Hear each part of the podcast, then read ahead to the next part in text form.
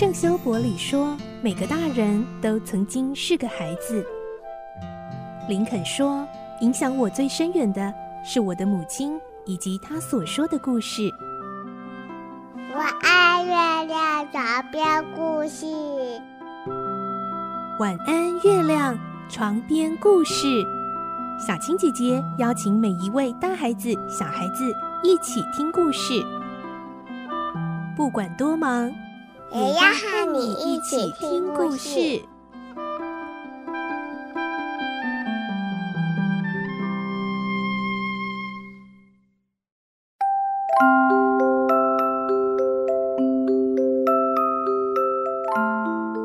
晚安，欢迎你和我们一起听故事。我是小青姐姐。今天我们要来听有关植物的传说——油桐花的由来。你看过油桐花吗？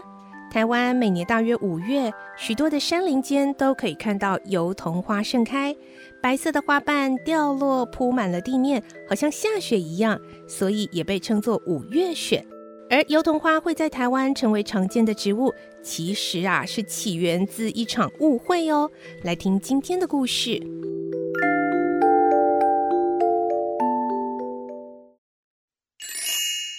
油桐花的故事。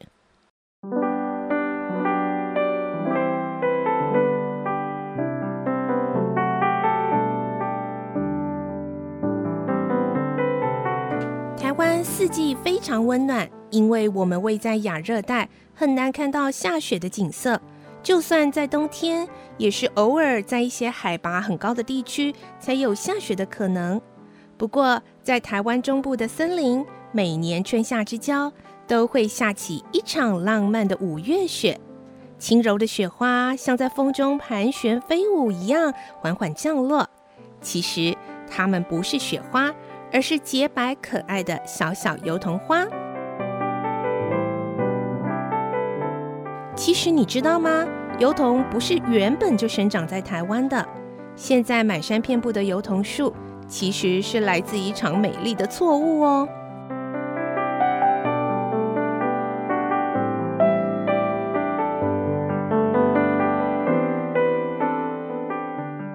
当时日本政府统治台湾以后，派了许多科学家深入台湾各地进行地理调查。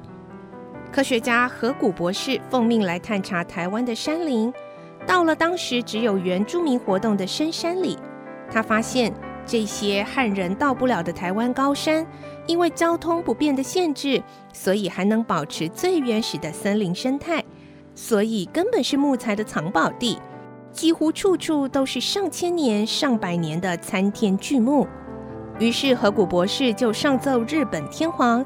建议在台湾发展伐木业，为了将巨大的木头搬运下山，日本政府还斥资建造了当时非常先进的山林火车。所以就这样，八仙山、太平山、阿里山、林田山等等山区，短短几年之间，都成了东南亚数一数二的伐木重镇。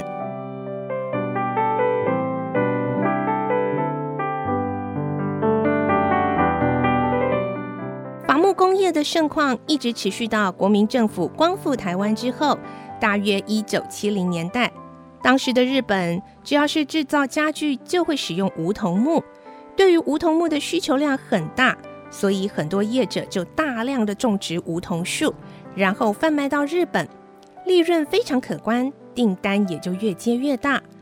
但是呢，不幸的事情发生，一种叫做天狗潮的怪病。突然蔓延在梧桐树上，所有的梧桐树几乎都染上这种植物的病，没有幸免。眼看着来自日本的订单就快到期，却没有木材可以交货，业者都很急，只好瞒着日本人偷偷商量对策。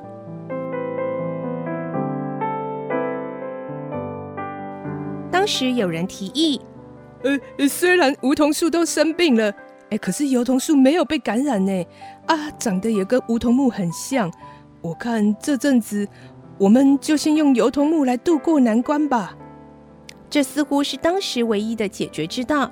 于是他们彼此约定，不能让日本人知道这个秘密。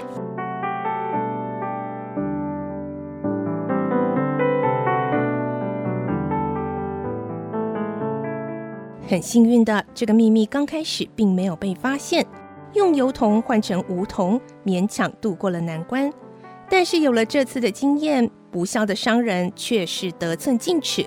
他们开始大量种植成本低廉、生长快速的油桐树，然后再假冒成高价的梧桐木卖给日本，获取暴利。但是骗得了一时，瞒不了一世，这种偷天换日的秘密。果然还是东窗事发了。日本人发现之后，不但退还了大部分的油桐木，连购买梧桐木的数量也都减少。失去利用价值的油桐树身价暴跌。不过也因为这样，因祸得福，没有被砍伐，在山林恣意的繁衍生长，几十年下来，就成为台湾山林最常见的植物了。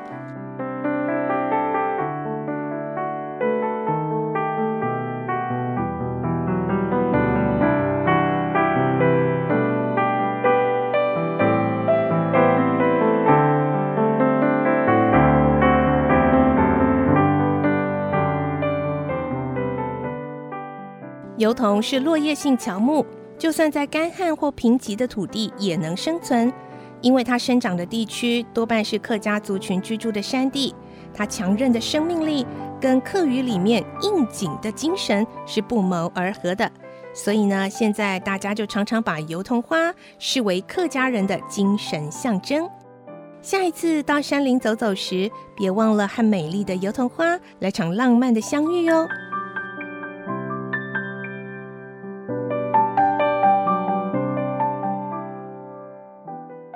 这就是我们今天所听的故事——油桐花的由来。